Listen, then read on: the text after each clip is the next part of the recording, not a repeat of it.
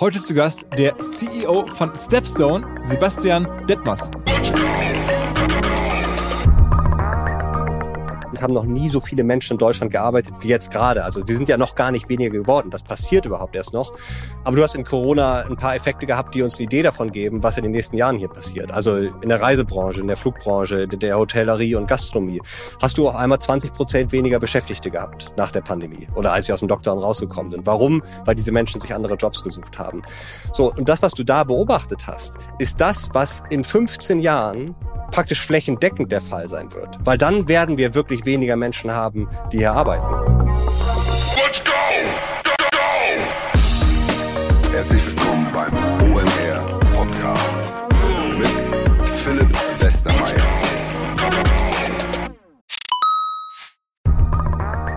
Ihr werdet euch wahrscheinlich fragen, warum unser Partner SalesViewer hier so oft im Podcast wirbt. Aber das ist relativ einfach zu erklären, denn wenn wir hier mittels Podcast Reichweite für SalesViewer erzeugen, dann besuchen natürlich auch hunderte von Menschen die Website von SalesViewer und SalesViewer kann dann mit dem eigenen Tool die Website-Besucher oder deren Firmen vor allen Dingen mit Klarnamen entschlüsseln. Also Podcast-Werbung führt zwangsläufig zu immer mehr Website-Besuchern und Website-Besucher lassen sich in Firmen Klarnamen von SalesViewer entschlüsseln und zu neuen B2B-Kunden machen. Und natürlich, auch wir bei OMR sind sehr zufrieden mit SalesViewer, nicht nur als Kunde, sondern auch als Partner. Wir setzen deren Tool ebenfalls ein zur eigenen B2B-Lead-Generierung und entschlüsseln damit die Website-Besucher von OMR, OMR Reviews oder anderen Tochterfirmen. Man sieht einfach, wer eure Webseiten besucht hat und wofür sich potenzielle Kunden interessiert haben. Neben uns, also OMR, setzen aber auch noch deutlich größere Firmen wie Stepstone, Avato Systems, Sport5, Talon One oder die Vodafone-Tochter Grand Centrix bereits auf SalesViewer und generieren damit täglich neue B2B-Leads. SalesViewer ist bekanntlich auf unserem hauseigenen Software-Bewertungsportal OMR Reviews das bestbewertete Tool in gleich drei Kategorien und kann jederzeit kostenlos getestet werden. Wer also sehen möchte, wer auf der eigenen Website drauf war und diese Person dann am besten zu Kunden verwandeln möchte, der kann das alles kostenlos ausprobieren. salesviewer.com slash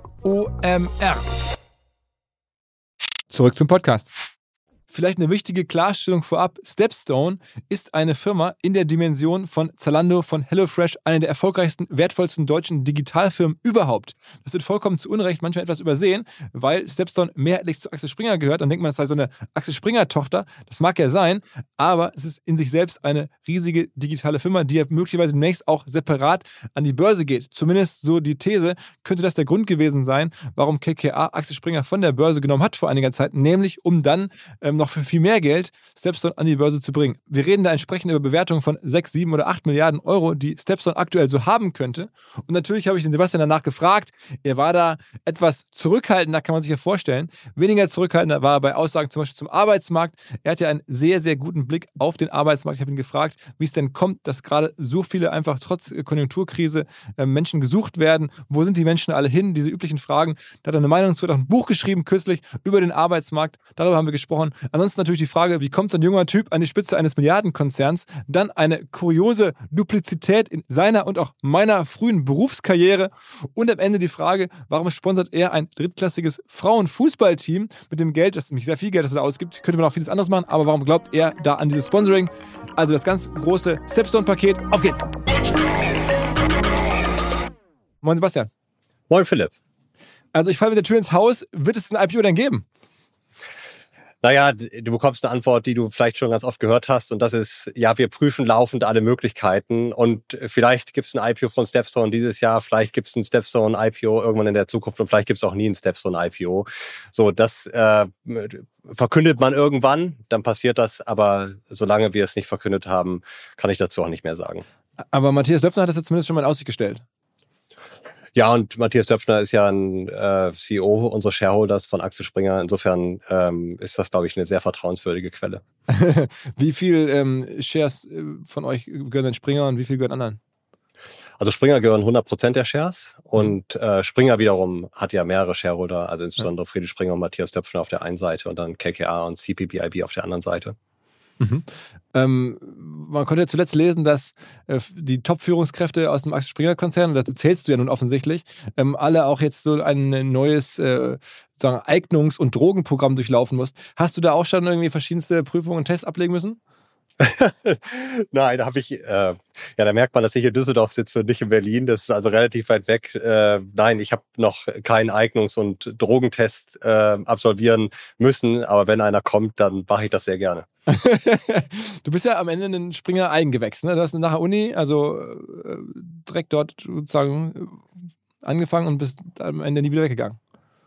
Ja, absurd. Also ich, äh, ich habe ja schon ein paar Sachen vorher gemacht, ähm, komme so eher aus dem ganzen Bertelsmann-Umfeld. Damals über den Heribert Meffert äh, habe ich da viel zu tun gehabt oder Gruner und Jahr. Hatte damals einen Mentor von Gruner und Jahr. Und als ich 2007 zu Springer gegangen bin, hat er so gesagt, na ja, mal schauen, wie das so sich mit Springer entwickelt. Ich weiß nicht, wer, wer, war, so wer war denn der Mentor? Wer war denn der Mentor? Jan Hensmann, der äh, war mal Vorstand bei Gruner und Jahr und Mhm. mit dem habe ich damals äh, viel zusammengearbeitet. Und er war damals schon nicht mehr aktiv. Und äh, 2007 war so die große Zeit von StudiVZ. Und Holzbrink hat damals Mhm. äh, so den Markt gerockt eigentlich. Und ähm, Axel Springer fing gerade erst an zu digitalisieren. Also 2006 war ja die Idealo-Akquisition. Und 2007 kam dann, das war so praktisch zeitgleich mit meinem Einstieg, kam Ofeminin und, ähm, ähm, und Zanox. Habe ich gesagt, Zanox gesagt, Idealo war 2006. Mhm. Und äh, so, mein erster Job da war die Transfermarktakquisition mit Matthias Seidel. Und äh, das war eine wahnsinnig spannende Aufbruchszeit, weil wirklich Digitalisierung war ähm, nicht Neuland, aber es war natürlich ein Riesenprojekt, eine Riesentransformation. So, und äh, dann ist das ja auch gut gewesen. Und 2011 bin ich zu Stepstone gegangen. Und bin da schon viel zu lange eigentlich. Okay, aber die großen Sachen kommen jetzt ja vielleicht noch. Aber das heißt, du bist irgendwie aus der Beteiligungsgruppe, ne, damals irgendwie, die es bei Springer gab, wo dann zugekauft wurde, dann irgendwann in eine Beteiligung hineingewechselt. Ähm, aber noch nicht als CEO, sondern als bei Stepstone auch auf, auf mittlerer Management-Ebene oder warst du dann sofort irgendwie in der Geschäftsführung? Ich war in der Geschäftsführung fürs Deutschlandgeschäft. Mhm. Das war damals schon wichtig, aber ähm, CEO war damals Ralf Baumann. Und äh, irgendwann habe ich das Europageschäft übernommen und dann Anfang 2020 ähm, das Gesamtgeschäft. Also da bin ich CEO von Stepstone geworden. Es ist ja wirklich kein kleiner Job. Also wir haben jetzt ja gerade schon IPO gesagt, du hast jetzt irgendwie 3700 Mitarbeiter, ne? Ja, 4000 sind wir sogar mittlerweile geworden. Ja, das ist ein großes Unternehmen. Wir sind in über 30 Ländern unterwegs, haben 70 Offices. Ähm, das hat sich wahnsinnig entwickelt. Als Springer Stepstone übernommen hat, da war Stepstone vielleicht nicht von der Mitarbeiteranzahl, aber vom Umsatz ungefähr ein Zehntel von dem, was es jetzt ist. Auch viel weniger international, viel stärker noch fokussiert auf das Geschäft in Deutschland und ein paar andere kontinentaleuropäische Unternehmen. Und mittlerweile sind wir auf, ähm, ich sag mal, drei Kontinenten halbwegs relevant, vier Kontinenten, wenn man das noch so ganz großzügig auslegt unterwegs. Ja, das ist wirklich ein globales Geschäft geworden. Und umsatzmäßig, ähm, das letzte, was ich gelesen habe, 21er Umsatz 800 Millionen und ähm, wir hören nach jetzt äh, für 23 über eine Milliarde Umsatz geplant. Ja, also wir kommunizieren unsere Zahlen noch nicht, aber ähm, ich glaube, das, was wir uns für 23 vorgenommen haben, das ähm, haben wir vielleicht schon letztes Jahr geschafft. Okay, okay. Ähm, also am Ende eine der relevantesten deutschen Tech-Firmen, nur noch nicht eigenständig sichtbar, sondern unter der Haube noch von Axel Springer. Aber auch wahrscheinlich einer der ganz großen Argumente, warum KKA den Springer-Deal gemacht hat, ne? Ja, da müsste man äh, mit KKA sprechen, aber das stimmt. Äh, Stepstone ist eins der, muss ja eigentlich sagen, größten europäischen Tech-Unternehmen und äh, war ja selbst mal eine Public Company, bis Axel Springer die 2008, 2009 übernommen hat und fliegt eigentlich so ein bisschen unterm Radar und das hat vielleicht zwei Gründe. Das eine ist, ähm, wir sitzen nicht in Berlin, sondern in Düsseldorf und mittlerweile haben wir auch ein Büro in Berlin, wo wir, ich, 80 Leute beschäftigen, ähm, aber äh, sind eben nicht so ganz tief in dieser Berliner Bubble drin. Und das zweite ist, Jobs war lange Zeit ziemlich unsexy. Also da hat sich eigentlich nicht so richtig jemand für interessiert. Und äh, die letzten Jahre hat sich natürlich wahnsinnig verändert, aber natürlich durch den Arbeitsmarkt, aber insgesamt im Bereich JobTech hat sich wahnsinnig viel getan, wahnsinnig viele Unternehmen, auch ziemlich gute Fundings. Und ähm, so, ich glaube, jetzt ist JobTech was völlig anderes, als es das vielleicht noch vor fünf oder zehn Jahren war. Insofern glaube ich, auch die Wahrnehmung von Stepstone hat sich wahnsinnig verändert. Auch wenn ich reise, wenn ich in äh, Großbritannien bin oder USA bin oder auch anderen Ländern, dann kennen die Leute mittlerweile Stepstone ganz gut. Das war vor ein paar Jahren noch anders. Ähm, und auch in der Tech-Szene hat sich mittlerweile rumgesprochen, dass Stepstone nicht nur irgendwie ganz erfolgreich ist, sondern auch ein attraktiver Arbeitgeber für Tech-Talente. Aber du warst schon dabei, als damals ähm, Stepstone gekauft wurde. Ähm, was hat es denn damals eigentlich gekostet für Axel Springer?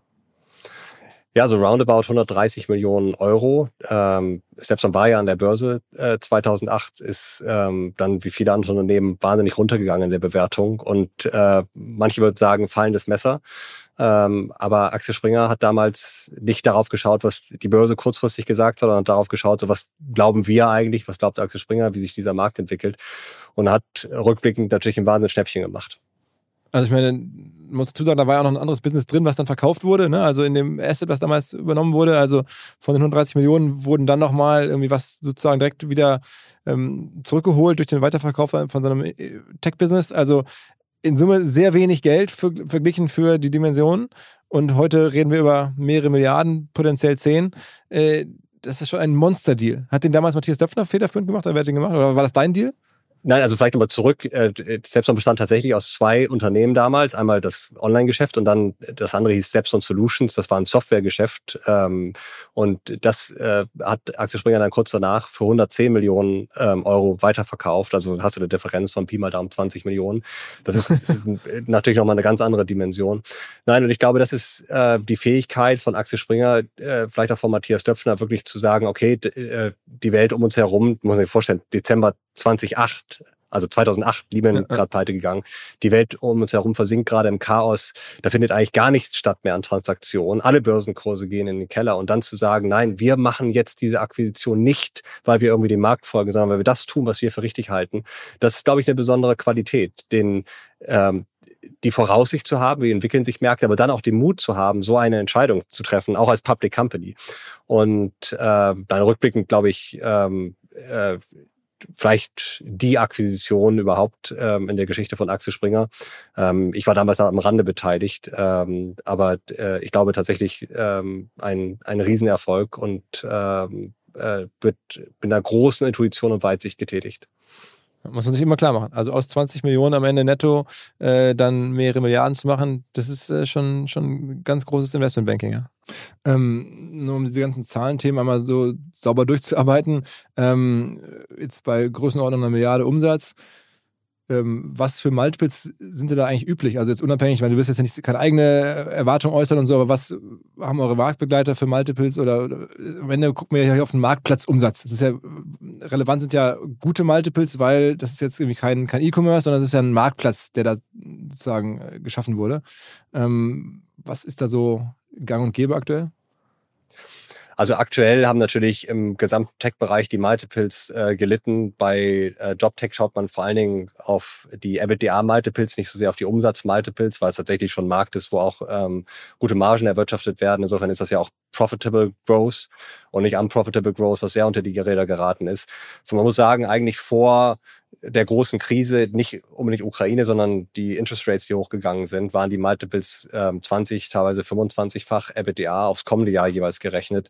Ähm, jetzt sind sie ein bisschen runtergegangen. Dass sie jemals wieder auf 25 zurückgehen, ist aber in der naheliegenden Zukunft, ist wahrscheinlich ähm, eher unwahrscheinlich. Ähm, aber ähm, sie sind deutlich zweistellig. Okay, aber ich, ich habe jetzt keine EBITDA-Zahlen bei euch irgendwie im Kopf, sondern sagen wir mal nur die Umsatzzahlen. Was wäre das denn auf dem Umsatz? Also sag mir die Marge, dann kann ich dir den, äh, das übersetzen. Ja, das ist am Ende eine Frage des Kapitalmarktes Stepstone zu bewerten. Also wir können uns jetzt selbst bewerten oder können uns da irgendwas wünschen. Am Ende ist das ja eine Funktion A von unseren eigenen Zahlen. Äh, dummerweise kommunizieren wir jetzt das Ergebnis nicht. Das wird es dann vielleicht zu irgendeinem gegebenen Zeitpunkt geben. Und ähm, die Bewertung hängt dann davon ab, was zahlt der Markt für Multiples und auch, was traut der Markt Stepstone zu. Ne? Vertraut äh, der Markt unserer Growth Story und ist er dann bereit, eben ein Marktäquivalent oder vielleicht auch ein Premium auf das äh, zu zahlen?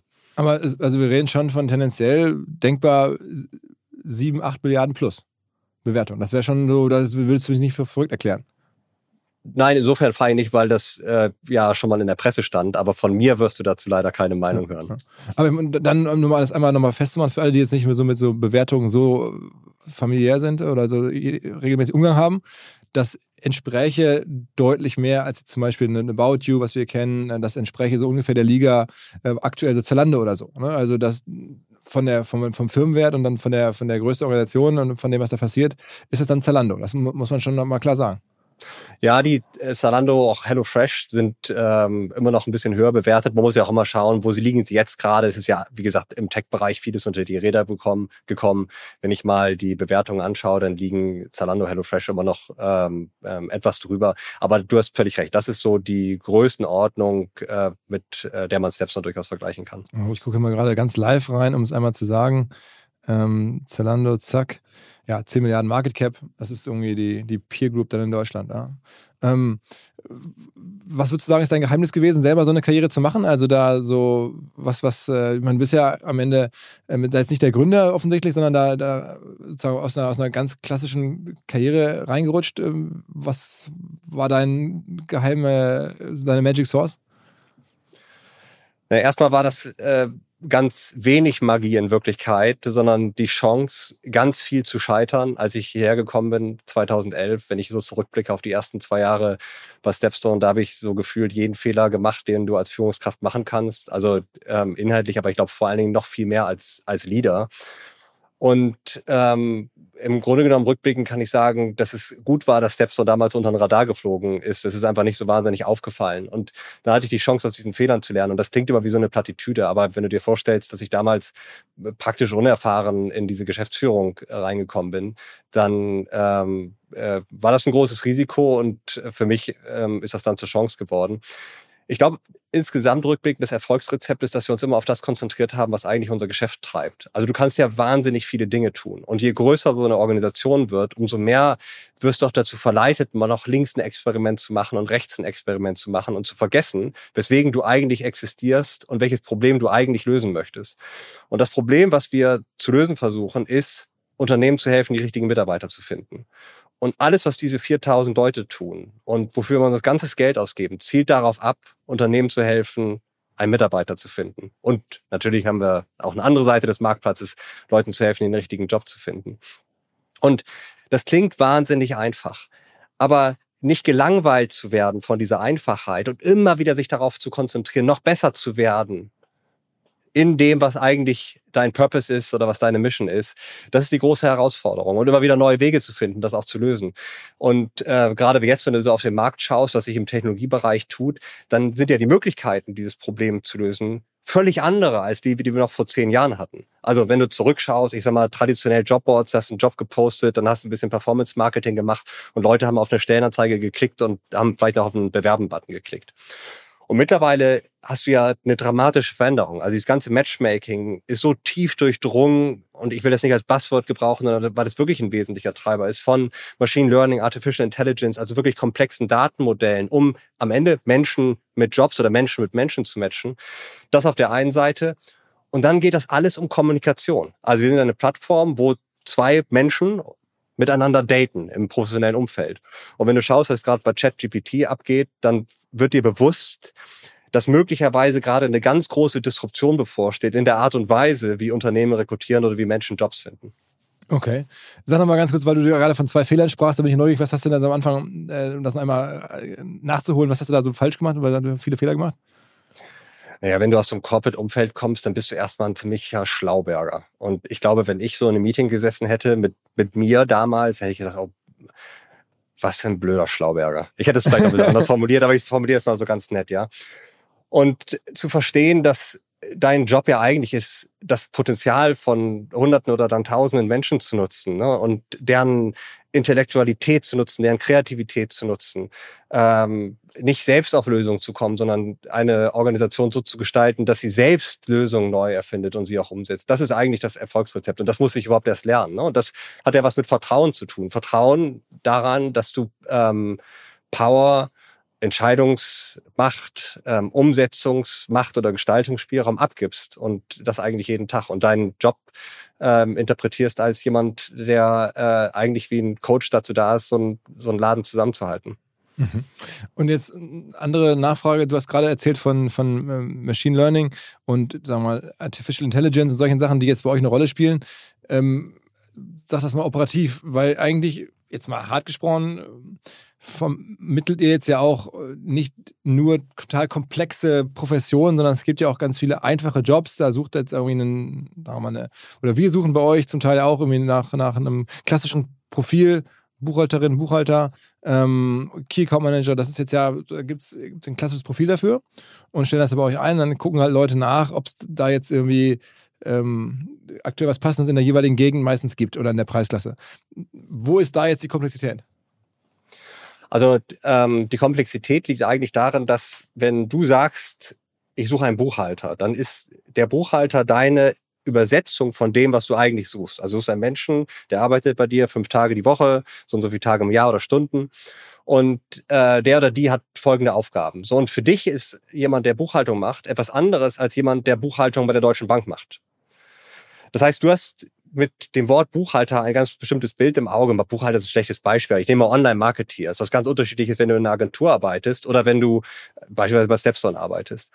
So, das musst du verstehen. Und jetzt musst du Menschen verstehen. Und natürlich ist der Lebenslauf ein wichtiges Thema, aber auch die Frage, was für eine Intention hast du? Wie viel Geld willst du eigentlich verdienen? Willst du im großen oder kleinen Unternehmen arbeiten? Willst du für ein Startup arbeiten oder für ein großes Corporate? Ist dir Jobsicherheit wichtiger oder irgendwie was Cooles zu erleben? Ist es dir wichtiger, in einem netten Team zu arbeiten oder eine steile Karriere zu machen?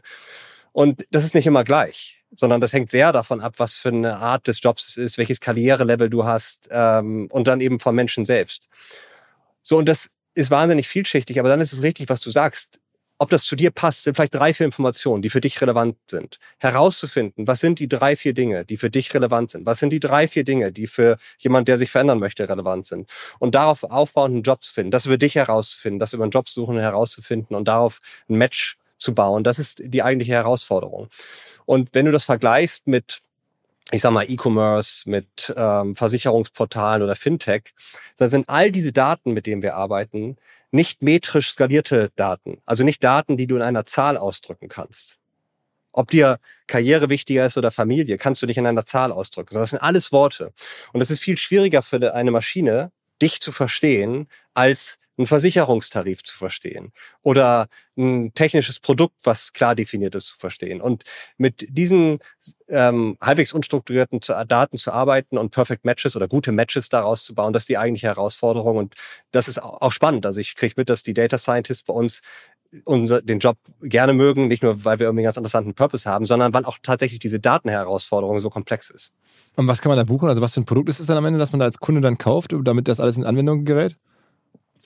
Naja, am Ende scherst du dich als Kunde darum wenig. Ich habe ja am Anfang gesagt, was ist das Problem, was wir eigentlich lösen möchten? Du möchtest Mitarbeiter heiren. Und es ist dir ziemlich egal, wie wir das machen, solange du am Ende jemanden heierst, der zu dir passt und zu einem Job passt. Und unsere Erlösmodelle sind entweder zahlst du ganz normal für einen Job, also für einen Job-Ad, du zahlst per Application, gibt auch ein paar andere Modelle, die wir ausprobieren, aber die beiden großen Erlösmodelle, mit denen wir arbeiten, sind Paper-Job und Paper-Application. Mhm. Ähm, was, was kostet bei euch so ein, so ein, so ein Paper-Job, also das, einen Job hochzuladen? Das kommt sehr darauf an, in welchem Land du es machst, haben wir natürlich unterschiedliche Preismodelle, aber ich nehme mal Deutschland, äh, da fängt das für Blue-Color-Jobs an für ein paar hundert Euro, aber wenn du wirklich im, äh, ich sag mal, klassischen White-Color-Bereich einen Professional suchst, dann liegt der Preis über 1000 Euro und dann hängt es davon ab, welche Features du noch mitbuchst. Und dann bist du, also für die 1000 Euro, wie lange ist denn der Job online? 30 Tage. Okay, okay. Das ist schon ein sportlicher Preis. Ne? 30 Tage Listing für 1000 Euro ist ja schon, äh, schon Investment, ne? Also. Ja, das sehe ich anders. Also, wenn du dir überlegst, wir machen ja auch ähm, viele, die meisten unserer Einstellungen machen wir über unsere eigenen Plattformen, aber wir arbeiten ja auch mit ähm, äh, Professional Recruiters zusammen, also Headhuntern oder Search Firms. Und wenn du überlegst, was du da auf den Tisch legst, um Mitarbeiter zu rekrutieren, was du auf den Tisch legst, um selbst einen Mitarbeiter zu beschäftigen, um Active Search zu betreiben, was die Kosten sind, die du hast als Unternehmen, wenn du eine Stelle mal im Monat nicht besetzt, ist das eigentlich immer noch ein relativ fairer Share. Und dahinter stecken ja auch relativ hohe Kosten. Also A, natürlich all diese Technologie zu bauen, aber B auch ähm, mittlerweile wirklich große Beträge, die wir in Performance Marketing und in den Aufbau unserer Marken investieren. Kannst du eigentlich für jeden Job irgendwie eine Art von Bewerbung, die dann da kommen, garantieren? Also ist das so, dass, wenn da jetzt jemand 1000 Euro bezahlt, kann er davon ausgehen, nahezu egal, wenn es nicht allzu verrückt exotisch ist vom Profil her, dass da zumindest mal zehn Bewerbungen kommen? Nein, das kannst du nicht garantieren. Das ist erstmal natürlich sehr unterschiedlich von Jobtype zu Jobtype. Es gibt manche Berufe, da äh, sind natürlich immer weniger, wo du tatsächlich sehr, sehr viele Bewerbungen bekommst, wo du eher ein Problem der Selektion hast. Zunehmend ist ja so, dass es eher schwierig ist, tatsächlich noch gute Profile zu finden. Ähm, in der Regel bekommst du welche nur, wenn du jetzt, ich sag mal, ein völlig unattraktives Angebot machst, viel zu wenig Geld bezahlst, ein sehr unattraktiver Arbeitgeber bist, ähm, schlechte Employer-Reviews hast. So, dann kann es natürlich auch passieren, dass sich mal gar nicht jemand bei dir bewirbt. Ähm, dann finden wir dafür auch Lösungen. Aber ähm, am Ende hängt es auch ähm, an dem Angebot, was du machst, ob sich jemand bei dir bewirbt und ob du vor allen Dingen, was noch viel wichtiger ist, jemanden einstellst. Okay, und aber eine normale Zahl, wenn es jetzt alles einigermaßen im, im medianen Rahmen ist, dann ähm, kommen da fünf, sechs bis Bewerbungen? 15, 15 bis 20 Bewerbungen pro Job. Okay. Und ist denn trotz all der, sagen wir mal, Intelligenz, die jetzt dahinter steckt, nicht das Grundproblem einfach ein ganz viel simpleres, nämlich dass es zum Teil gar nicht mehr genug Leute gibt, die die sozusagen äh, in den Arbeitsmarkt drängen und dass irgendwie alle suchen und, die Arbeitslosigkeit ist ja super gering. Ähm, also im Zweifel holst du einfach nur Leute woanders weg, ähm, wenn überhaupt. Oder man kriegt halt gar nichts, weil einfach niemand sozusagen jetzt gerade auf der Suche ist. Äh, ist. das nicht eigentlich das fundamentalere Problem, das, mit dem ihr jetzt euch drum schlagen müsst? Ja, also ich unterscheide mal zwischen zwei Dingen. Das eine ist der Markt und das andere ist, ähm, was passiert bei uns auf der Plattform. Im Markt ist tatsächlich so, dass du praktisch kein Wachstum mehr hast. Also es gibt nicht mehr Menschen, die ähm, äh, im Arbeitsmarkt aktiv arbeiten und die relevant sind. Was sich noch ein bisschen erhöht, ist die Turnover Rate. Also Menschen kündigen mittlerweile etwas häufiger den Job. Das erhöht dazu, dass du ein bisschen mehr Umschlag hast im Markt. Aber geh mal davon aus, dass der Markt weitestgehend ähm, äh, die Wachstumsgrenze erreicht hat. Der Riesenvorteil, den wir haben, ist, wir arbeiten, wenn ich mal historisch zurückgehe, völlig ineffizient. Also wir haben, kannst mal so sagen, Pi mal Daumen weltweit, ungefähr zwei bis zweieinhalb Millionen Menschen in neue Jobs letztes Jahr gebracht. So, um das zu schaffen, haben wir mehr als 100 Millionen Bewerbungen erzeugt. Das heißt, du merkst, wenn du die Conversion Rate dir anschaust, von Bewerbung zu Placement, hast du unglaublich viel Streuverluste. Und wenn ich mir dann noch anschaue, wie viel Klicks haben wir erzeugt, um überhaupt auf diese 100 Millionen Bewerbungen zu kommen, hast du nochmal eine viel, viel größere Zahl. Sodass für uns das ganz große Potenzial eigentlich gar nicht ist, mehr Menschen da draußen zu erreichen, sondern viel effizienter als Plattform zu agieren. Und ich habe eben gesagt, der Markt stagniert weitestgehend. Wir wachsen ja, wenn ich mal die letzten zehn Jahre mir anschaue, mit durchschnittlich 20 Prozent pro Jahr. Die letzten Jahre waren sogar noch besser. Dann haben wir es immer geschafft, jedes Jahr den Markt oder unser eigenes Wachstum nach out zu performen, was unsere eigene Candidate Delivery angeht, also die Performance. Also mehr rauszuholen aus der Maschine. Und insofern bin ich, was unser Geschäftsmodell angeht, auch total zuversichtlich, dass wir das schaffen, weil wir einfach noch ein so riesig großes Potenzial haben. Und dann, klar, ähm, findest du neue Wege. Wir haben jetzt sehr viel Geld investiert in den letzten Jahren im Branding zum Beispiel, um einfach noch zusätzliche Reichweite zu erzeugen. Ähm, gewinnst neue Partner, hast neue Möglichkeiten, neue Plattformen, über die du Reichweite generierst. Social Media war lange so etwas, was du nicht richtig oder was wir nicht richtig unlockt haben. Mittlerweile gewinnen wir sehr viel Reichweite über Social Media. So, das sind alles Tools, mit denen du deine Reichweite nochmal steigerst. Aber die großen Effizienzgewinne kommen tatsächlich aus der Plattform selbst. Und der Wettbewerb ist aber auch gestiegen. Ne? Also wenn man so guckt, irgendwie LinkedIn spielt, glaube ich, eine größere Rolle von der Zeit hat. Es gibt ja Indeed, es gibt viele andere. Also eigentlich wohl alle dasselbe. Ja, das, äh, also sag mal, diese Aussage höre ich seit zehn Jahren. Wenn ich das mal ähm, aus unserer Sicht beschreiben würde, dann würde ich sagen, du hast immer Wettbewerb im Markt gehabt. Früher waren das sehr, sehr viele Wettbewerber. Wir haben auch sehr viel mit unterschiedlichen regionalen Wettbewerbern zu tun gehabt. Es waren in Deutschland unterschiedliche Plattformen als zum Beispiel in Großbritannien, als in Belgien, als in Österreich und so weiter und so fort. Mittlerweile äh, denke ich eher, wir haben einfach zwei Hauptwettbewerber. Das eine ist LinkedIn, das andere ist Indeed. Ähm, das ist vor allen Dingen sind das Wettbewerber in Europa, in USA sind sogar Partner. Und ähm, das ist ganz normal. Du hast in jedem Markt irgendeine Form von Wettbewerb. Das sind aber super Wettbewerber. Wenn ich überlege, wie viel besser uns diese Wettbewerber gemacht haben, einfach weil der Markt viel innovativer geworden ist, weil er uns auch dazu treibt, mehr Innovation zu treiben, dann ist das gut. Und so geht es, glaube ich, den meisten Menschen bei Stepstone. Ähm, du hast selten die Chance, in einem deutschen Unternehmen zu arbeiten, was irgendwie global agiert und mit, mit den erfolgreichsten Unternehmen auf der Welt konkurriert. Also insofern, ja, das sind unsere Wettbewerber. Ähm, zusammen treiben wir Innovation, aber äh, wir sind nicht ängstlich, sondern finden die Marktsituation, in der wir uns aktuell befinden, sehr, sehr gut so. Und, und Google hast du jetzt gerade bei den wichtigen Wettbewerbern ausgespart. Äh, welche Rolle spielen die? Ja, Google hat ja vor einigen Jahren äh, mit einem kostenfreien Produkt, Google for Jobs, ähm, ähm, ist, sind sie in den Markt reingekommen. Ähm, das muss man rückblickend sagen. Das Produkt hat jetzt nicht den Markt disrupted. Ähm, wir sind da mittlerweile auch drin. So, da kriegst du ein bisschen Traffic drüber, aber es ist nicht wirklich ähm, relevant geworden. Und insofern ähm, zähle ich jetzt Google nicht zu den wichtigsten Wettbewerbern. Im Gegenteil, Google ist eher ein Partner für uns. Wir arbeiten an verschiedenen Themen mit Google zusammen und äh, gewinnen auch gute Reichweite über Google. Also damals, als es rauskam, war das ja schon ein ziemlicher Aufschrei, ne? dass das irgendwie ähm, jetzt Google in den Markt eintritt, sofort irgendwie sich an die Spitze der Rankings setzt, ähm, also ne, der Suchergebnisseiten, ähm, da, da gab es ja eine, auch relativ viel Widerstand aus der Industrie. Ähm, warum haben die es dann am Ende nicht hinbekommen? Also was äh, hat die wohl aus deiner Sicht daran gehindert, jetzt einfach mal so einen Markt, der eigentlich total logisch erschien für Google, zu erschließen? Ja, da müsste man sich mit Google drüber unterhalten. Am Ende kann ich nur beschreiben, was wir jetzt sehen. Ähm, ich glaube, ja, unser Markt ist sehr kompetitiv und auch wenn das leicht aussieht, äh, Leute miteinander zu matchen und ja nicht nur irgendwie Menschen mit dem Job zu matchen, sondern auch tatsächlich die nachlaufenden Prozesse, also eine Bewerbung einfach zu machen, einen Interviewprozess einfach zu machen und dafür zu sorgen, dass jemand anfängt zu arbeiten, dann ist das richtig schwierig. Also wenn du hast eben über Wettbewerb gesprochen, ich kenne praktisch kein Unternehmen, was in den letzten Jahren nochmal in den Markt eingestiegen ist und irgendwie zu einer relevanten Größe gekommen ist. Also das ist ein Markt, der ist sehr, sehr schwierig, der hat ziemlich hohe Markteintrittsbarrieren und ähm, so und das trifft vielleicht auch auf Google zu, weiß ich nicht. Aber ähm, äh, nein, das ist jetzt so, wie es ist. Und wie gesagt, Google macht ja in vielfältiger Hinsicht einen fantastischen Job und insofern ähm, arbeiten wir weiter gerne mit denen zusammen, aber Google for Jobs ist jetzt nicht in der jetzigen Form zumindest die große Bedrohung. Und Markteintrittsbarrieren heißt, am Ende ist halt ein Marktplatz da mit all den ähm, Netzwerkeffekten, äh, die es da gibt, die man halt so schnell nicht mehr bauen kann. Das, das ist wahrscheinlich der Haupttreiber oder der, der, der Haupt, äh, die Hauptbarriere für Neue, ne?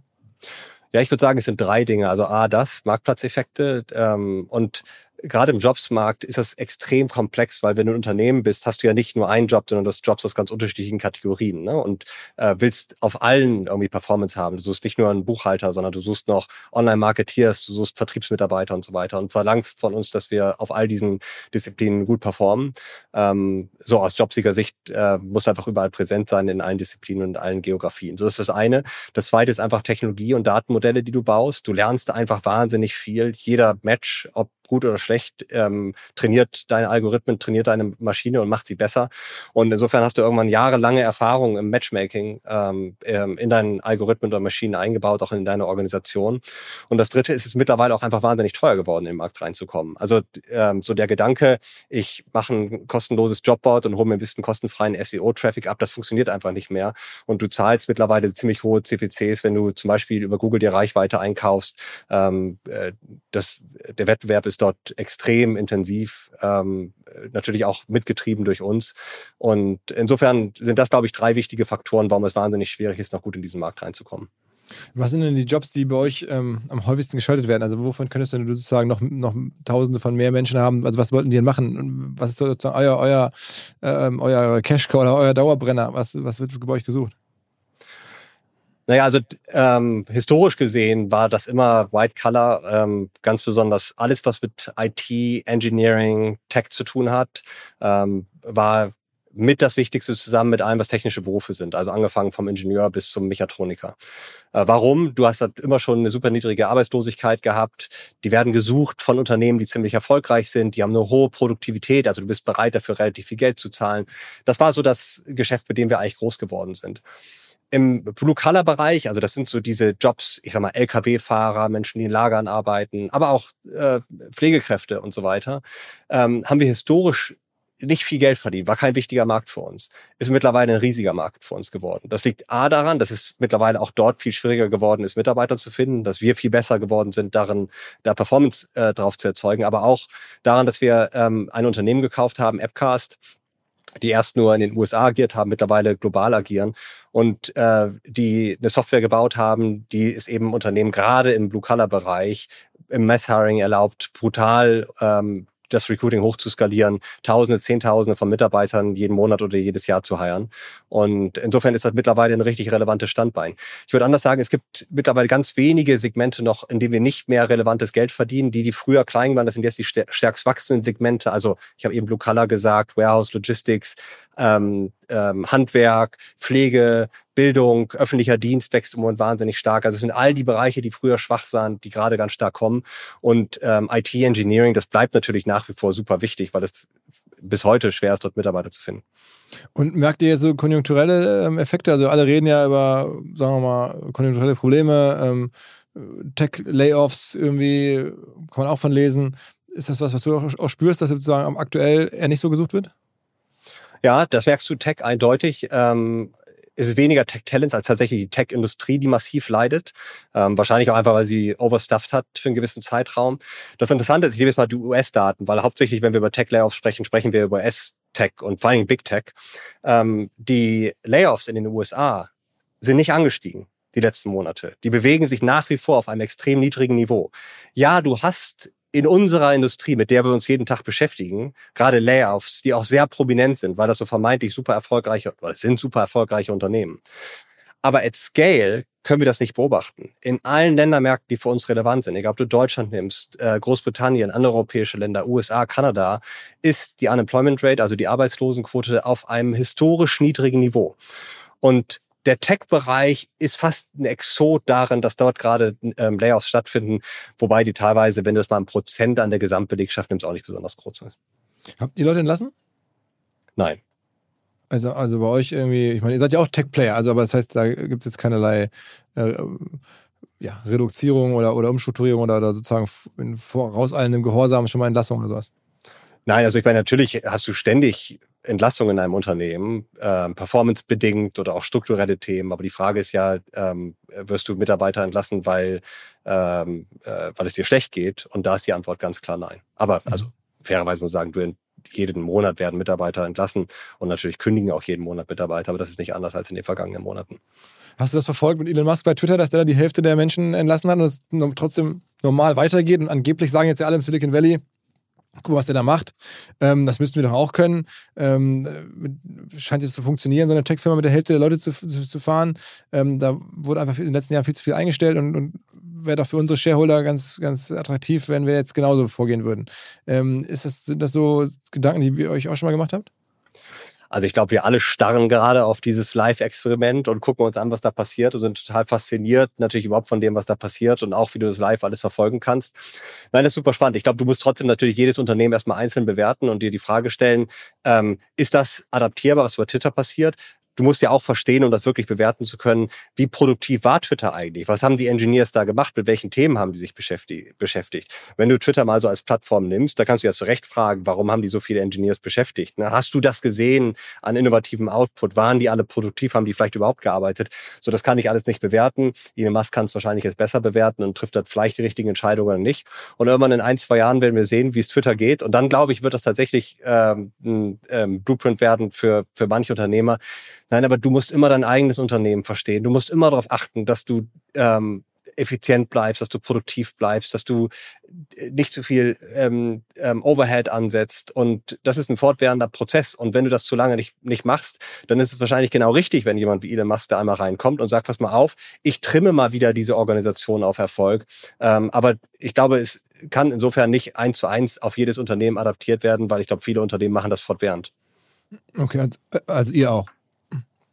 Klar, wir machen das permanent. Also ähm, gerade in den Sales-Bereichen hast du ein ständiges Performance-Management. Im Tech-Bereich ähm, ist das manchmal ein bisschen schwieriger, weil du einfach Tech-Performance nicht so ähm, in Echtzeit messen kannst wie Sales-Performance. Halte ich aber auch für wahnsinnig wichtig. Ähm, und das tust du die ganze Zeit, machen auch wir die ganze Zeit. Ihr habt so ein neues Tool eingeführt, habe ich gesehen. Da wird überprüft, ob Stellenanzeigen Frauen und Männer gleichermaßen ähm, ansprechen. Ist das sozusagen so eine AI-Idee, von der du gerade sprachst? Kann man das so, so ein bisschen sich so vorstellen, dass da dann irgendwie versucht wird, irgendwie das Matchmaking besser zu machen, indem man Stellen noch nochmal anders irgendwie bewertet oder, oder überprüft und so? Ja, ich glaube, das ist so ein so ein schönes Beispiel, ein relativ einfaches Beispiel eigentlich, aber was einen großen Unterschied machen kann. Nämlich, ähm, äh, gendergebiaste Sprache wird identifiziert, also Worte, die ähm, das eine Geschlecht mehr ansprechen als das andere Geschlecht, Geschlecht. Und dieses Tool identifiziert dir. Das Tool heißt übrigens Gender Bias Decoder und ist kostenlos. Und ähm, dann kannst du diese Worte auch ersetzen durch genderneutrale Worte. Und äh, dieses Tool identifiziert eben solch eine Sprache und macht dir Vorschläge, wie du es besser machen kannst. Und wenn du das dann machst, dann sprichst du nicht auf einmal nur noch die Frauen an und nicht mehr die Männer, sondern du sprichst beide Geschlechter oder alle Geschlechter gleichermaßen an. Sag mal, ähm, du hast jetzt kürzlich ein Buch geschrieben. Äh, ist das sozusagen äh, jetzt auch passend sozusagen begleitend zu einem möglichen IPO, so ein bisschen auch äh, PR? Oder ist das wirklich, dass du sagst, ich muss mich jetzt mal neben meinem CEO-Job nachts hinsetzen und ein Buch schreiben? Ja, also das könnte man meinen. Ich habe ja auch manchmal gedacht, ob es nicht völlig verrückt ist, äh, noch ein Buch zu schreiben nebenbei. Nein, das Thema hat mich einfach wahnsinnig beschäftigt, schon seit wahnsinnig langer Zeit. Das sind ja eigentlich zwei Sachen, die ich da verarbeite. Also A, die Tatsache, dass die Bevölkerung bald anfängt zu schrumpfen, nicht nur in Deutschland, sondern eigentlich auf der ganzen Welt. Und das andere ist, dass wir nicht mehr produktiver werden. Also was ich so faszinierend finde irgendwie. Du hast überall Roboter und Computer und Algorithmen und trotzdem schaffen wir es irgendwie nicht, äh, mehr Output zu erzeugen. Und wenn du diese beiden ähm, Megatrends übereinander legst, also schrumpfende Bevölkerung, vor allem schrumpfende Erwerbsbevölkerung und stagnierende Produktivität, dann ist das Ergebnis davon einfach eine stagnierende oder sogar schrumpfende Gesamtwirtschaft. Und ich habe mich immer gefragt, warum spricht darüber keiner? Und als wir dann in unseren Daten gesehen haben, dass das jetzt so 2022, 2023 richtig brutal losgeht mit der Labor Shortage oder der People Shortage, habe ich gedacht, so jetzt ist vielleicht der Zeitpunkt gekommen, wo du wirklich mal dir Gehör verschaffen musst für ein Thema, was nicht nur für uns als Geschäft wichtig ist, sondern ich glaube für jeden Menschen, der vor allen Dingen in Europa lebt, ähm, aber auch in Nordamerika. Und ähm, dann habe ich dieses Buch geschrieben. Und während ich das Buch geschrieben habe, war ich teilweise wirklich so, oder als ich recherchiert habe, so frustriert, dass ich gedacht habe, ich muss auswandern. Ähm, weil ich die Lage als so hoffnungslos empfunden habe, nicht? Ähm, in Europa, vor allem natürlich in Südeuropa, aber auch in Nordeuropa. Mhm. Ähm, aber äh, dann habe ich eben auch über Lösungen nachgedacht und habe gemerkt, na, es gibt schon Auswege. Nur das heißt, wir müssen wirklich manche Dinge radikal anders denken, radikal anders denken, wie wir Arbeit eigentlich organisieren, aber auch tatsächlich radikal anders denken, äh, wie wir mit Automatisierung, wie wir mit Digitalisierung umgehen, wie wir damit umgehen, dass wir immer noch irgendwelche alten Industrien schützen, anstatt tatsächlich die Disruption, ähm, die ja durchaus möglich ist, zuzulassen. Äh, was hat dich vor allen Dingen frustriert? Also die, die Alterspyramide, dass am Ende einfach zu wenig Arbeitskräfte da sein werden? Das ist erstmal ein Fakt. Das kannst du auch gar nicht ändern. Nicht? Also das ist ja nicht die alternde Gesellschaft, das ist eher so ein Nebenprodukt, sondern es ist die Tatsache, dass nicht mehr genug Kinder geboren werden. Und das ist eine Funktion von Wohlstand. Das ist eine Funktion von Gleichberechtigung. Das ist eine Funktion der Tatsache, dass wir in Städten leben. Und nichts davon willst du zurückdrehen. Willst ja nicht Gleichberechtigung zurückdrehen oder Wohlstand zurückdrehen oder Bildungsniveaus zurückdrehen. Also ist ja eigentlich die Frage, wie gehst du damit um, dass die Bevölkerung schrumpft? Und das ist das Erste, was dir klar wird, es gibt einen globalen Wettbewerb um schlaue Köpfe oder um Köpfe. Und wir machen dort überhaupt nicht mit. Und wer macht da mit? Wer ist das erfolgreichste Land im globalen Wettbewerb um Köpfe oder um Menschen? Kanada und USA. Und die machen das eigentlich schon die ganze Zeit, denn ohne Einwanderung gäbe es ja diese beiden Länder gar nicht. Und wir spielen dort eigentlich gar nicht mit. Also natürlich spielt Einwanderung bei uns eine ganz wichtige Rolle, aber so im öffentlichen Diskurs geht es ja eher um Flucht, was wichtig ist und die humanitäre Seite von Migration. Aber der größte Teil ist tatsächlich der, der weltweiten Migration, ist Erwerbsmigration. Und dort spielen wir in Deutschland eigentlich nicht richtig mit. Und das Zweite ist tatsächlich, wie kommt es, dass wir so vehement versuchen, auch gerade unproduktive Arbeit zu schützen, repetitive Arbeit, Arbeit, die du eigentlich schon längst automatisieren könntest, anstatt das einfach mal zuzulassen, dass manche Industrien in diesem Land verschwinden und neu entstehen, die dazu führen, dass wir also A, produktiver werden, mit weniger Menschen also mehr schaffen, aber auch, dass du einfach attraktivere Jobs schaffst, dass du Jobs schaffst, in denen Menschen mehr Geld verdienen können, dass du die soziale Schere, die ja durchaus entstanden ist in den letzten 20 Jahren, schließt, indem du einfach niedrig bezahlte oder niedrig qualifizierte Arbeit abschaffst. Also aus deiner Sicht hätte man jetzt eine, eine Karstadt oder so nicht retten müssen? Nein, ich glaube, äh, ich nehme mal das Beispiel Arcandor. Nicht? Wenn du überlegst, äh, Arcandor ist ja ähm, im Zuge der Finanzkrise, ich glaube, das war nicht der Grund, aber 2008, glaube ich, ähm, ähm, pleite insolvent gegangen. Damals ist auch diskutiert worden, muss man die retten, weil sie ja zigtausend Menschen beschäftigt haben. Ein Jahr später ist Zalando gegründet worden. Und eben haben wir über Zalando gesprochen als wirklich eins der erfolgreichsten Digitalunternehmen. Also wenn ein Unternehmen verschwindet, heißt es ja nicht, dass der Bedarf, den dieses Unternehmen mal bedient hat, auf einmal komplett nicht mehr bedient aber, aber werden das, kann, das meine ich ja. sondern Ich es meine, was noch heu- Neues. Es gibt ja noch heute die Diskussion, ob jetzt nicht wieder neues Geld investiert werden soll, um Kaufhäuser zu retten. Also ich meine, das meine ich gerade mit Karstadt. Also das ist ja Arcando, das ist ja genau das. Also dass halt irgendwie jetzt nach wie vor im Jahr 23 darüber geredet wird, sollte man jetzt Kaufhäuser retten. Und da sagst du ganz klar, nein. Nein, sondern ich glaube, da funktioniert der Markt. Äh, Wir müssen uns ja anders als vielleicht vor 20 Jahren auch heute keine Gedanken mehr darüber machen, dass ganz viele Menschen arbeitslos werden. Worüber wir uns durchaus Gedanken, worüber wir uns durchaus Gedanken machen müssen, ist, wie schaffen wir es, die Menschen, die dann vielleicht in so einer Situation ihren Job verlieren, dass wir sie ready machen, um in anderen Jobs zu arbeiten. Und äh, das Geld nicht investieren, um, ich sag mal, Branchen, Unternehmen, die du vielleicht nicht mehr brauchst, ähm, am Leben zu erhalten, sondern die Menschen ähm, weiter zu qualifizieren und so ein Upgrade auf Arbeit zu erreichen.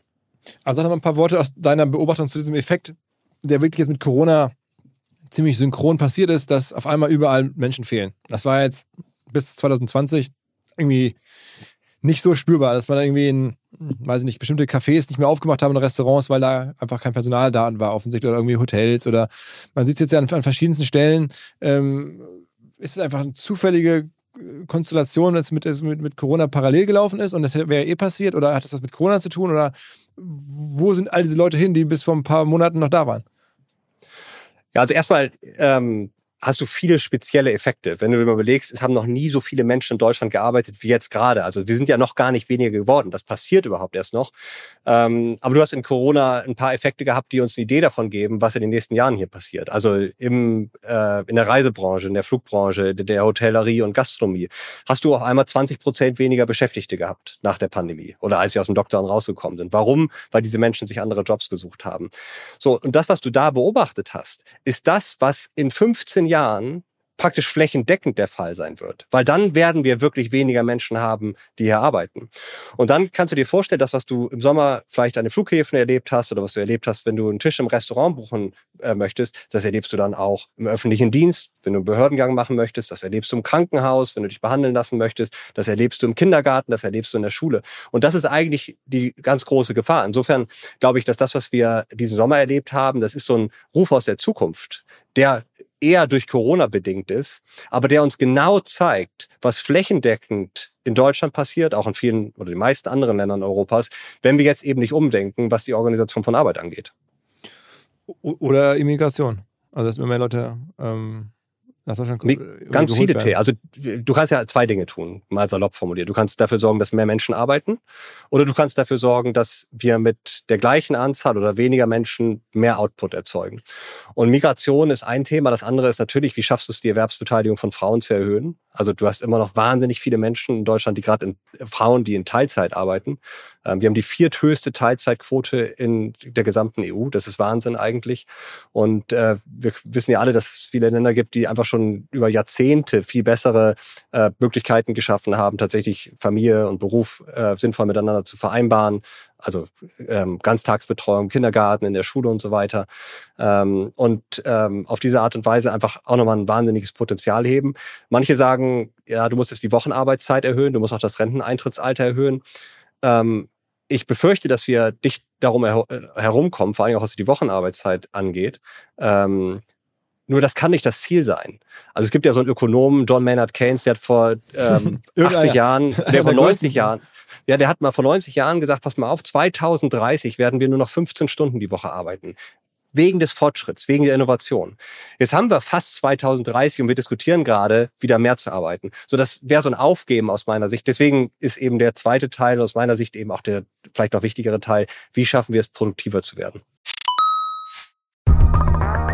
Was mir bislang überhaupt gar nicht klar war, ist, jeder Hersteller von Produkten jeglicher Art kann ein Volksprodukt sein in Kooperation mit der Bild. Das ist insofern natürlich spannend, weil die Bild eine Wahnsinnsreichweite hat, fast 50 Prozent der deutschsprachigen Bevölkerung erreicht und halt dieses Label Volksprodukt vergibt an Partner. Seit 21 Jahren machen sie das. Mittlerweile gibt es 220 verschiedene Volksprodukte und es werden weitere gesucht. Es gab schon Zahnbürsten, Volksakkus, aber auf der Website habe ich gesehen, sie suchen zum Beispiel einen Partner für eine Volkszahnzusatzversicherung oder für eine Volkspizza oder für einen Volksstaubsauger. Also, wer solche Produkte herstellt und auch in größerer Kapazität produzieren könnte, denn erfahrungsgemäß spricht der Verkauf nach einer solchen Kampagne ziemlich an, wendet euch bitte an den Vermarkter der Bild. Die Firma heißt Media Impact. Und Media Impact sagt übrigens auch, dass 80 Prozent derjenigen, die schon mal eine Kampagne in dem Bereich gebucht haben, das wieder tun. Wer jetzt hier erstmals von dieser Möglichkeit gehört hat, bekommt auf seine erste Buchung auch ein Media-Bruttovolumen von 220.000 Euro on top. Wendet euch dazu bitte direkt an Media Impact ein Wort www.ftf.de slash Bild slash Volks-Produkt und erwähnt einfach im Gespräch mit den Ansprechpartnern und Ansprechpartnern dort, dass ihr über OMR kommt und dann gibt es diesen Zuschlag. Zurück zum Podcast. Meine, dein Buch heißt ja auch Arbeiterlosigkeit. Also am Ende eine Umkehrung. Als wir groß geworden sind, war es immer Arbeitslosigkeit. Man hatte sozusagen, äh, ich bin groß geworden mit der Sorge im Ruhrgebiet, eines Tages bin ich auch arbeitslos, wenn ich nicht irgendwie mich anstrenge. Ähm, jetzt ist es irgendwie anders. Also jetzt muss keiner mehr Sorge haben, wenn man irgendwie Bock hat, einen Job wird man finden. Nein, muss man nicht. Ähm, das ist ja eigentlich auch eine positive Nachricht und für eine individuell ist das kurzfristig natürlich ganz schön, aber ich weiß nicht, jeder, der Kinder hat, die er zur Schule schickt, also meine Kinder kommen jetzt nach Hause und sagen das erste Mal nicht mehr, heute ist Unterricht ausgefallen, sondern die sagen Lehrermangel. Also da, so ein Wort gab es gar nicht, als ich zur Schule gegangen bin. Da ist halt ein Unterricht ausgefallen. Da war auch mal ein Lehrer für ein halbes Jahr nicht da, aber wir haben nicht über Lehrermangel gesprochen. Äh, super schwierig, ähm, in Kindergärten noch eine vernünftige Betreuung herzustellen, Krankenhäuser und so weiter. Und jetzt musst du dir vorstellen, du hast Länder in Europa, ich fange jetzt mal außerhalb Deutschlands an. Italien, Spanien, die verlieren bis zum Ende des Jahrhunderts die Hälfte der Bevölkerung. Also das ist nicht so, dass da irgendwie so ein Mühe verschwindet, dass wir das 10, 20 Prozent zurückgeht, sondern wir verlieren die Hälfte der Bevölkerung, teilweise 60 Prozent der arbeitenden Bevölkerung. Wenn du nach Osteuropa gehst, Polen, Rumänien, Bulgarien, die verlieren 60 Prozent ihrer Bevölkerung, 70 Prozent ihrer erwerbstätigen Bevölkerung. Und das sind natürlich Herausforderungen für Europa und für diese Länder.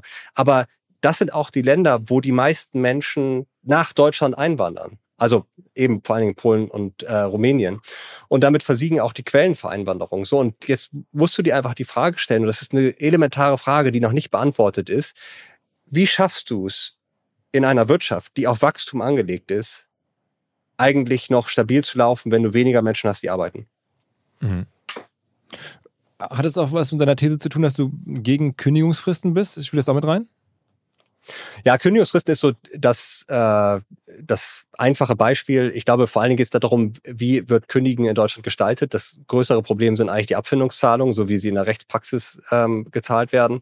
Du hast ja eine Situation, dass wenn du ähm, gekündigt wirst, kriegst du so je nach ähm, Situation vom Arbeitsgericht ein halbes bis ein ganzes Monatsgehalt pro Jahr Betriebszugehörigkeit. Das heißt, wenn du, ich sag mal, zehn Jahre irgendwo beschäftigt bist, dann kriegst du ähm, äh, ungefähr zehn Monate, also fast ein Jahresgehalt an Abfindung zugesprochen häufig.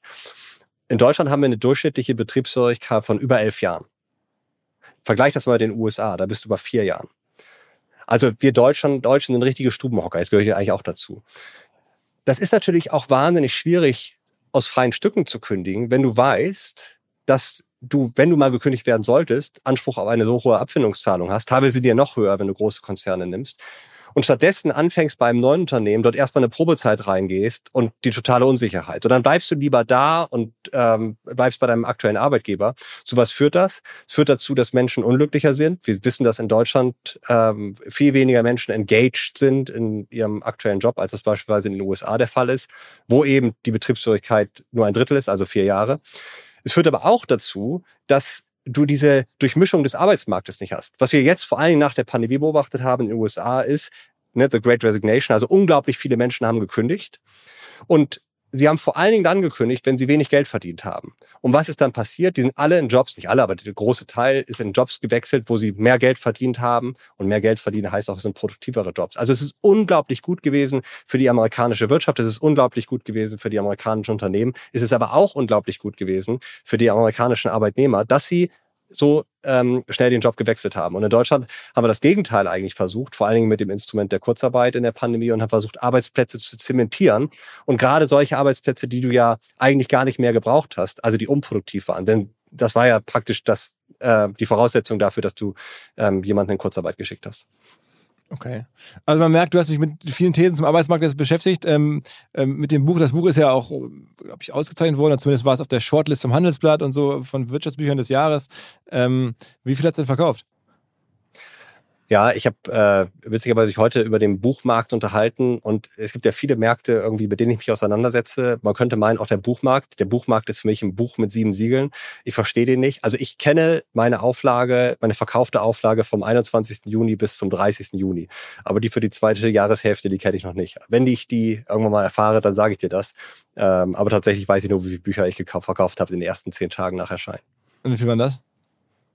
Da müsste ich nachgucken, ich weiß nicht. Also ich glaube ein paar tausend, aber, oh, ähm, okay. aber ich meine, das steht in der Abrechnung. Das ist ja, steht gut. in der also Abrechnung drin und äh, da muss ich mal ähm, schauen, ähm, dass ich die finde. Ich habe ja das ganze Geld, was ich damit verdiene, gespendet. Insofern habe ich die beiseite gelegt und. Weil so viel Geld ist es ja wahrscheinlich gewesen. Ich meine, das ist ja Buchschreiben ist ja jetzt kein, kein also Salman ist jetzt wirklich Bestsellerautor. Es ist ja sagen wir mal, macht man es ja eigentlich jetzt eher für die Sache als für das Geld. Oder ich meine, ich vermute mal, das Honorar da im Vergleich zu deinem Gehalt eher äh, relativ kleiner gewesen sein. Ja, aber darum geht's ja auch nicht. Es geht ja darum, ähm, tatsächlich eine, ähm, einen Impact zu erzeugen.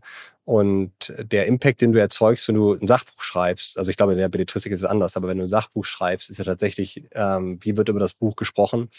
Und das war schon Wahnsinn, nicht? wenn du schaust, wie viel ähm, das nicht nur verarbeitet worden ist in der Presse oder auch in anderen Medien, sondern auch wie das Menschen zum Umdenken bewegt hat, dann ist das eigentlich der Erfolg. Also da geht es nicht um die Auflage oder das Geld, was du damit verdienst, sondern es geht darum, welchen Impact erzeugst du. Und der Impact ist auf ein Problem aufmerksam zu machen. Darüber haben wir viel gesprochen, aber tatsächlich auch dafür zu sorgen, dass Menschen in der Lage sind, anders über Themen nachzudenken, auch ein neues Narrativ vielleicht zu finden, wie eben Migration, wie äh, die Gleichberechtigung von Männern und Frauen auf dem Arbeitsmarkt, wie Produktivität, wie Automatisierung und Digitalisierung. Und das war eine sehr interessante Erfahrung und auch eine sehr positive Erfahrung. Lass noch ein bisschen über Marketing reden. Also ich meine, was du ja schon am Anfang gesagt hast oder ein paar Mal so durchschien, ist, was du machst, ist auch ein, ein Teil ein großes äh, Marketing-Game. Also immer die Plattform in sowohl den Arbeitsmarkt als auch den sozusagen Arbeitgebermarkt irgendwie äh, rein zu kommunizieren, dass sozusagen die Stellen bei euch ausgeschrieben werden, dass die Menschen bei euch nachgucken. Das ist irgendwie Performance-Marketing, das ist Google-Suche, ähm, aber es ist ja auch irgendwie versucht, eine Marke aufzubauen. Ähm, was sind da so die aktuell größten Kanäle, wo ihr aktiv seid? Also wenn du sagst, wir haben in den letzten Jahren vor allen Dingen versucht, eine Marke aufzubauen, was habt ihr da gemacht? Also eine Marke aufzubauen heißt immer noch sehr viel above the line, sehr viel TV, Branding, ähm, aber du machst auch andere Dinge, äh, machst natürlich so ein bisschen noch ähm, Brand, wir nennen das Brand Performance Marketing, weil es nicht klassisches Brand Marketing ist, was du ähm, ähm, in Linearkanälen macht, also ähm, online. Ähm, das ist ein wichtiger Kanal. Mittlerweile kriegen wir relativ viel über, wir nennen das dann Branded Searches rein, also wo Menschen ähm, direkt zu uns kommen oder über eine Branded Search zu uns kommen. Ähm, Performance Marketing auf Search und Organic spielt immer noch eine wichtige Rolle, also vor allen Dingen Google, aber auch Bing. Ähm, äh, dann hast du ähm, das ganze Thema Programmatic und das, das Sourcing über wahnsinnig viele Seiten. Es gibt einfach ganz viele, nicht nur ähm, ähm, ich sag mal, Content Player, sondern auch Produkte, die so ein Job Search Intent vorankündigen. Teilweise bieten wir solche Produkte selbst an. Ich sag mal, das Thema Salary, also Gehalt. Wir bieten Gehaltsrechner an, das ist ein wunderbarer ähm, Vorankündiger für, für Job Search. Ähm, so, da gibt's ähm, zigtausende von Seiten, mit denen wir teilweise auch exklusiv zusammenarbeiten, wo entweder unsere Produkte eingebunden sind oder wo wir über klassische Targeting-Maßnahmen Nutzer ähm, generieren. So, und das sind eigentlich so die wesentlichen Kanäle. Social, habe ich eben schon angesprochen, wird immer wichtiger, war am Anfang super schwer zu knacken, weil wir einfach nicht so ein Commodity-Produkt sind, was ständig Conversions erzeugt. Dadurch hatten wir einfach Nachteile gegenüber Produkten, die sehr, sehr ähm, schnell und leicht konvertieren, ähm, trotz unserer ziemlich hohen Zahlungsbereitschaften. Aber mittlerweile haben wir es gut unlockt. Du musst da einfach völlig anders umdenken. Da ist ein breiter Mix, aber in allen was, Dingen. Was macht wir, so, äh, beschreib mal so ein bisschen, weil es spannend ist zu, zu hören. Also, ne, ihr habt bei Social bislang oder klassisch ist es schwer für euch, weil ihr keine Conversions generiert. Ähm, aber das dann trotzdem zu knacken und dann trotzdem sozusagen im Algorithmus irgendwie oben zu sein und, und mitbieten zu können. Was habt ihr da gemacht? Ja, unser klassisches Werbemittel war ja eigentlich unser Produkt, also ein Job. Und ähm, ganz klassisch jetzt bei Google Searches kannst du dir angucken, wie dann unsere Ads aussehen. Ähm, Im Programmatic-Bereich ist das auch nicht anders. Da geht es im Wesentlichen auch entweder um das Ausspielen von Jobs oder ich sag mal so Categories. Und ähm, im Social-Bereich äh, bringst dir nichts, wenn du in deinem Instagram-Feed auf einmal eine Stellenanzeige siehst, mal so ganz salopp gesprochen. Das holt dich dort gar nicht ab, sondern dort holt dich in Inhalt ab. Dort holt dich zum Beispiel das Thema Salary sehr gut ab. Dort holt dich das Thema ab, was ist mein nächster Karriereschritt? Da holt dich, ähm, so das sind vielleicht zwei Beispiele, da holt dich Content wesentlich besser ab. Und dann ist eigentlich die Herausforderung, jetzt kriegst du natürlich damit eine ganz gute Reichweite, auch Interaktion, aber wie schaffst du es, aus diesen etwas artfremderen Werbemitteln eine Conversion auf dein Kernprodukt wieder hinzubekommen? Und was ist das Kernprodukt? Haben wir am Anfang drüber gesprochen. Hilft deinen Kunden, Mitarbeiter zu finden. Und nicht ähm, ähm, äh, biete Salary Quizzes an. Ich habe gesehen, euer Wettbewerber Indeed, die machen auch Sportsponsoring. Das ist ja mein, mein, mein, mein Lieblingsfeld. Also die sind auf der Brust von Eintracht Frankfurt irgendwie. Ähm, ihr macht zumindest jetzt sozusagen im Herrenfußball noch nichts. Nein, das ähm, kriegen wir natürlich wahnsinnig viele Anfragen, weil du über den Herrenfußball gesagt hast. Ich glaube, jeder der Zuhörer weiß, dass wir Victoria Berlin sponsern, was natürlich ein wahnsinnig spannendes Projekt ist. Aber, ähm, aber Victoria Berlin ist eine, eine Frauenfußballmannschaft, ich glaube, in der vierten Liga oder so? Dritte Liga, ja. Dritte Liga Frauenfußball, aber dahinter stehen ganz viele auch in der Digitalszene bekannte Frauen, unter anderem Lea äh, Kramer hier aus Stammgästin, Verena ähm, Poster, viele andere, die diesen Verein sozusagen mit nach vorne bringen. Und da seid ihr jetzt kolportiert für 500.000 Euro auf die Brust gegangen. Ähm, äh, warum das? Na, also ähm, da muss man natürlich zwei Dinge anschauen. A, also Performance, ist das Performance Branding? Also bringt uns das jetzt als Marke reichweitmäßig ganz weit nach vorne? Also vielleicht in der hoffentlich in der Zukunft. Ich glaube ja fest daran, dass das Thema Frauenfußball nochmal an Reichweite gewinnt und dass Victoria Berlin auch nicht ewig in der dritten Liga spielt, sind ja auch aktuell in der Winterpause auf Platz eins, sehr, sehr erfolgreich mit wahnsinnig vielen Toren. Toren. Äh, so, aber natürlich ist das nicht vergleichbar mit dem, was du sonst machst. Ne? Also da kannst du sagen, ist eigentlich ähm, äh, nicht effizient investiertes Geld.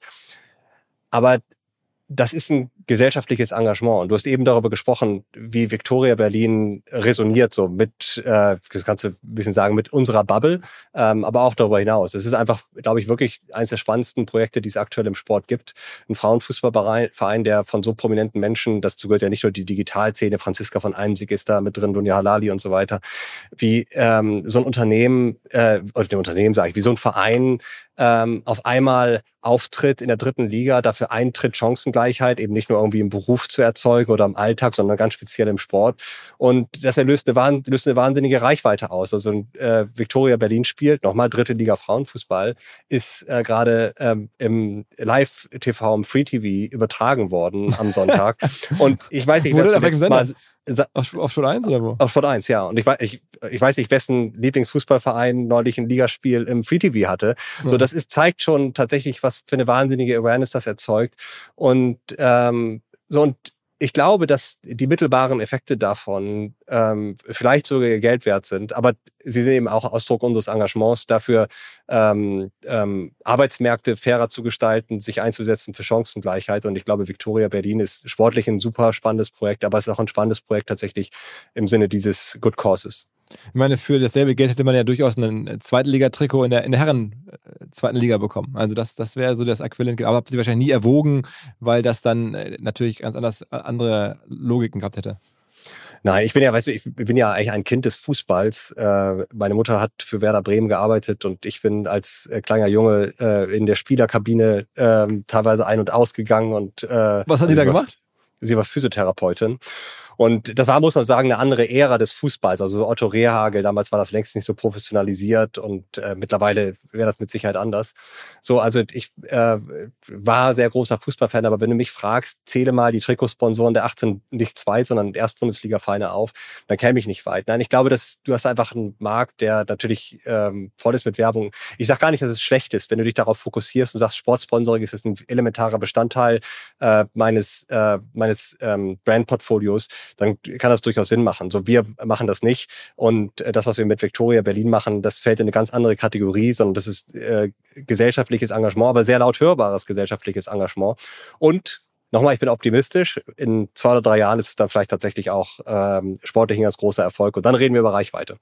Aber selbst Werder Bremen hättest du jetzt nicht mehr, ich meine, Eintracht Frankfurt, ich glaube, da kann man nachgucken, die Kollegen von Indeed zahlen da kolportiert sieben Millionen für pro Saison. Das, heißt, das ist ja schon ernsthaftes Geld dann wirklich. Also sieben Millionen, äh, kann man sagen, 500.000 ist halt ein Engagement, sieben Millionen ist dann schon, schon ein großes Engagement. Ähm, also die sehen jetzt offensichtlich anders.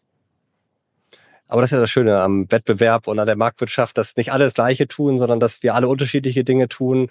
Und natürlich gucken wir alle mal ganz genau hin, was macht der andere und gucken uns das ab oder auch nicht. Ähm, so, aber ähm, ich finde das gut. Und äh, auf vielen Trikots in der Bundesliga siehst du ja mittlerweile Digitalunternehmen und vielleicht kann man das ein bisschen weiterfassen. Es zeigt einfach, dass äh, Digitalunternehmen mittlerweile nicht nur irgendwie gute Consumer Brands sind, sondern auch wirtschaftlich sehr erfolgreiche Unternehmen. Und äh, das ist doch gut kann man eigentlich bei euch auch diese berühmte ähm, Formel anlegen, Customer Acquisition Cost, äh, Customer Lifetime Value? Ich meine, du hast ja gerade schon ein bisschen argumentiert dafür, dass halt Leute ähm, schneller mal den Job wechseln sollten. Da kann man ja auch ein bisschen raushören, ein gewisses Eigeninteresse, damit irgendwie Leute häufiger bei euch nach einem Job suchen, ihr mehr Vermittlungen schafft irgendwie. Das passiert ja nur, wenn Leute häufiger wechseln und nicht so lange im Job festbleiben. Also ich stelle dir da jetzt gar keine unlautere Motive, aber es ist ja zumindest, der Gedanke ist ja naheliegend.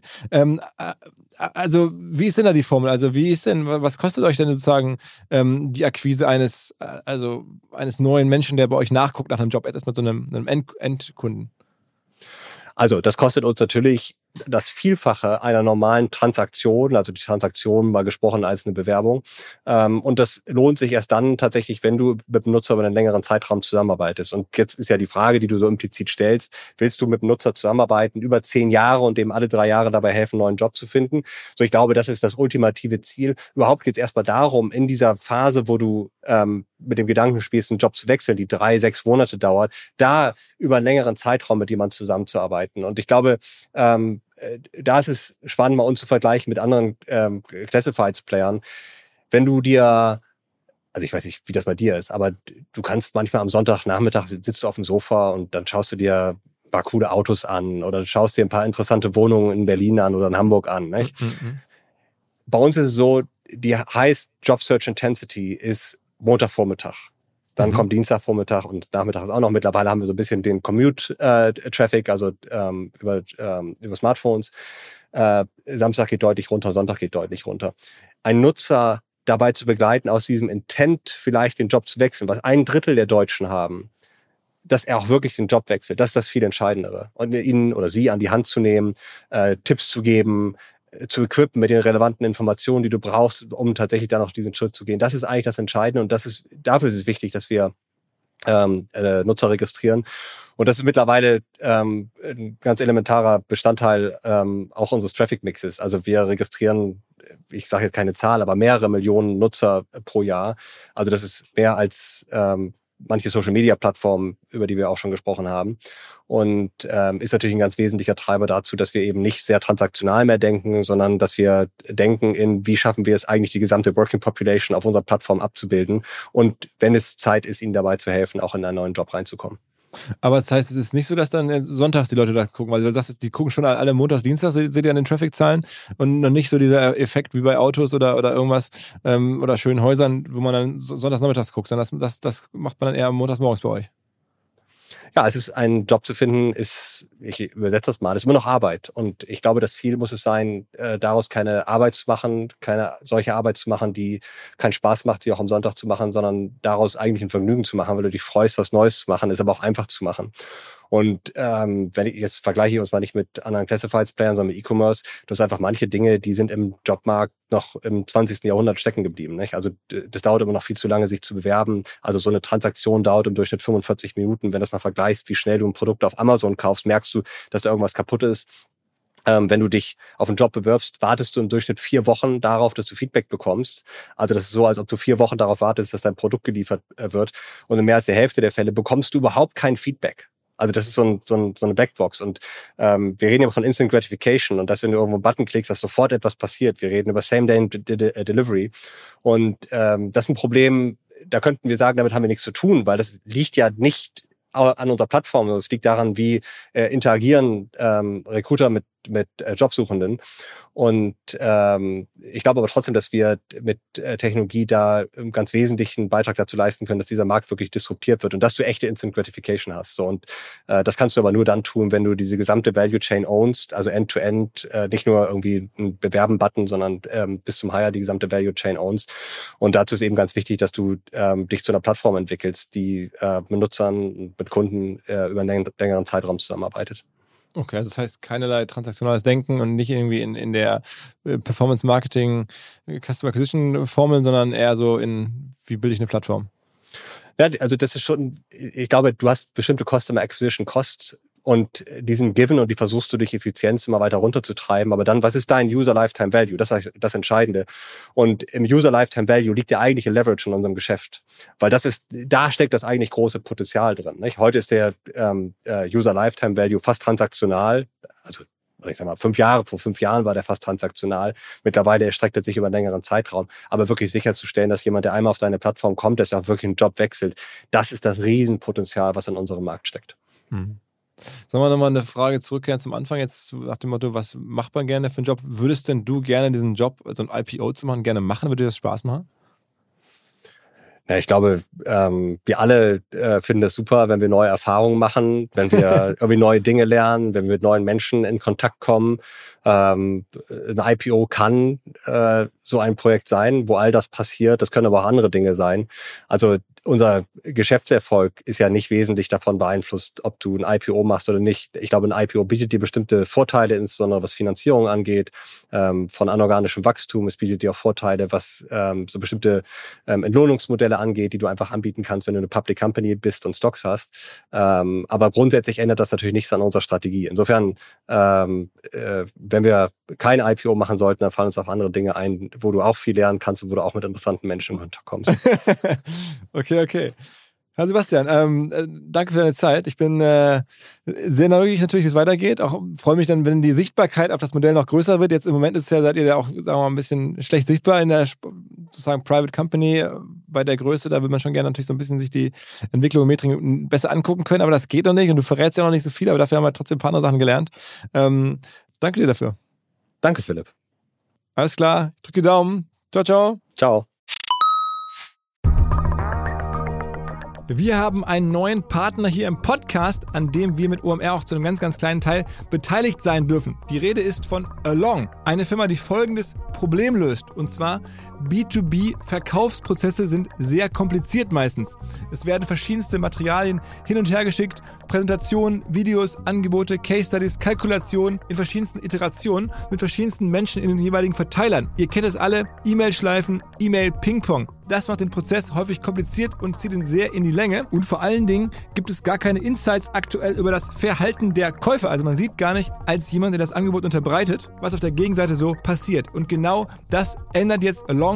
Die bauen die sogenannten Along Spaces, also digitale Sales Rooms, in denen alle Materialien hochgeladen werden können, in denen sich die verschiedensten Parteien austauschen können. Es entstehen einfach drei Vorteile. Man muss nicht mehr in irgendwelchen E-Mails nachsuchen. Angebotene Lösungen und Zahlen und Grafiken können schnell überall in Meetings geteilt werden. Und als Verkäufer sieht man natürlich, wer wann sich über welche Sachen informiert hat, worauf zugegriffen hat. Und man kann Informationen auch live anpassen. Along funktioniert also hier wie ein Co-Pilot, analysiert das Engagement der Interessenten und stellt sogar Empfehlungen für den nächsten Schritt zur Verfügung. Technisch aufsetzen aufsetzen, kann man das alles in wenigen Minuten auch mit dem jeweils eigenen CRM verbinden. Das macht Along. Wir glauben auch deswegen dran, weil es im Bereich Digital Sales Rooms die Nummer eins ist auf unserer hauseigenen Softwareplattform auf OMR.